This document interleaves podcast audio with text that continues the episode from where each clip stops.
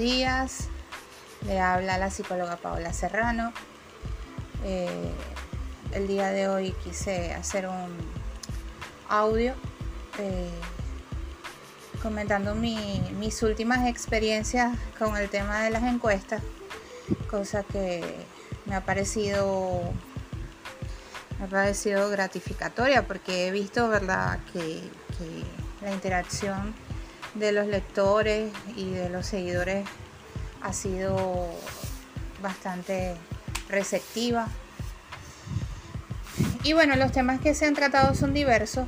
He querido hacerlo de esa manera didáctica porque dentro de la cultura de la cultura general o dentro de la, de la cultura de la calle hay unos conceptos que, que dentro de la psicología son manejados de manera muy técnica o de manera muy científica y cuando uno en terapia se los transmite al paciente, generalmente el paciente queda así como que es eso. Y yo pensaba que era otra cosa. Por ejemplo, en el caso de la ansiedad, la gente siempre asume que la ansiedad es algo que está fuera del cuerpo o es algo que no es normal dentro de, del aparato psíquico del sujeto, cuando realmente la angustia conforma parte ¿verdad? De, del impulso del motor para poder conseguir aquello que el sujeto formaliza o construye como un deseo. Entonces, eh, en ese esquema, ¿verdad? Pasarle la angustia a la ansiedad, cuando dentro del diccionario conforma un sinónimo, es prácticamente un paso, porque nunca te das cuenta cuando estás angustiado y cuando ya estás ansioso. Entonces hay unos conceptos ¿verdad? que son utilizados muy comúnmente en la psicología y que veo que muchos otros post utilizan y estigmatizan mm, de manera precisa o estigmatizan o, mm, o, definen dentro de lo patológico cuando realmente hay una serie de, de elementos emocionales o de emociones que el, el ser humano como tal no logra identificar y que todo se lo asocia a la ansiedad como enfermedad o trastorno del estado de ánimo. Y no es necesariamente así, porque también hay un segmento de la sociedad que no está patológicamente comprometido, que también dentro de su día a día, partiendo de las demandas diarias, y yo creo que más que todo posterior al COVID, ha experimentado sensaciones de angustia o de ansiedad que están muy por encima de lo que realmente está acostumbrado gestionar o manejar. Entonces, no se pudiese decir que todo conforma parte de un trastorno o todo conforma parte de una patologización de la sociedad, porque hay una parte de la sociedad que está dentro de un plano de un límite alto normal. Eso está como los valores eh, hematológicos, cuando uno va a hacerse una hematología y entonces el médico te dice, Estás bien, pero estás dentro del límite alto normal, lo cual quiere decir que te tienes que cuidar. Lo mismo pasa en el aspecto psicológico. Em, he notado mucho que, las personas que van a terapia se autodiagnostican, es decir, se está dando mucho este fenómeno que la persona ni siquiera espera la evaluación del psicólogo, sino que dice, tengo un trastorno de ansiedad con ataques de pánico recurrentes y necesito un psicólogo cognitivo-conductual porque los demás no, no, no me funcionan.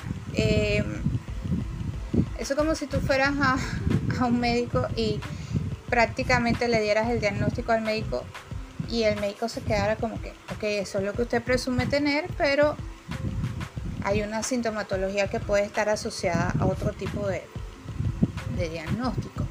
Por lo tanto, eh, hay una, digo, una desinformación acerca de los eh, trastornos que actualmente se manejan, que estamos dentro del plano de eh, la depresión, el trastorno de ansiedad, la agorafobia, este, el trastorno de ansiedad por separación, los ataques de pánico, ¿no? Y entonces también eso hace que la sociedad se sugestione de alguna manera a, experimentar unos síntomas que no conforman parte a lo mejor de lo que él pudiese experimentar. Por ejemplo, una persona si siente una sensación de ahogo es porque estoy pasando por un ataque de pánico, no necesariamente. Porque hay que evaluar otros factores, si usted se está ahogando recurrentemente y no puede respirar, probablemente tenga que primero descartar, ¿verdad? Eh, el aspecto físico y después, ¿verdad? Empezar a evaluar si es algo que tenga que, ver que sea netamente psicológico.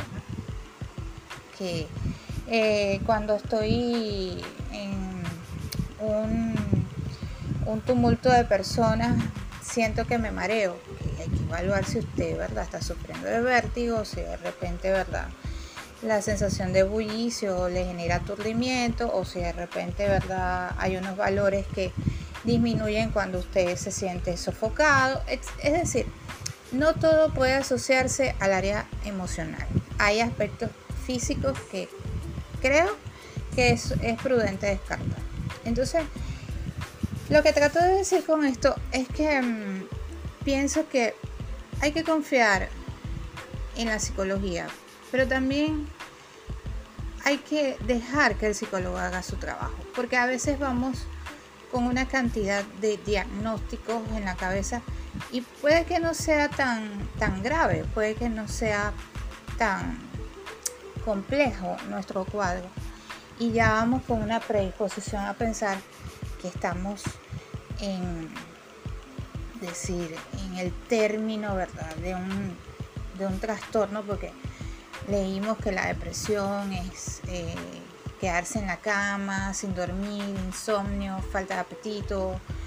Este, leímos, ¿verdad?, que la ansiedad es ahogo recurrente, taquicardia, sofoco, eh, aturdimiento, vértigo. Es decir, si usted lee un prospecto de un medicamento y ve los efectos secundarios del medicamento antes de tomárselo, probablemente sienta todo lo que en ese prospecto dice, porque se trabaja mucho con la sugestión. Entonces, hay que tener sumo cuidado con aquellas, aquellas informaciones que nosotros tomamos como válidas de todo tipo de, páginas eh, y, cuando exista la necesidad de ser evaluado o de hablar con una persona profesional, no duden en hacerlo no duden en hacerlo. ¿Por qué? Bueno, porque hay situaciones que se nos pasan por alto. Hay situaciones que nuestro cuerpo inconsciente, nuestro, nuestro inconsciente siempre vive como que trabajando aparte de lo que nosotros creemos que hablamos, decimos o hacemos, ¿no? es ese, ese cuartico de chécheres donde vamos metiendo las cosas que nos sirven y las vamos acumulando, acumulando porque no las queremos desechar. Y la única manera, ¿verdad?, de uno formalizar o organizar eh, el aparato inconsciente, de manera de que no se nos salga sin, pedirnos permiso, es dándole la formalidad con palabras, diciendo aquello que nos da, que nos parece inconcebible decir o que nos parece, eh, mira, algo indecible, algo que, no, que no podemos ni siquiera pronuncia. Y bueno, muchísimas gracias por escucharme y hasta un próximo audio.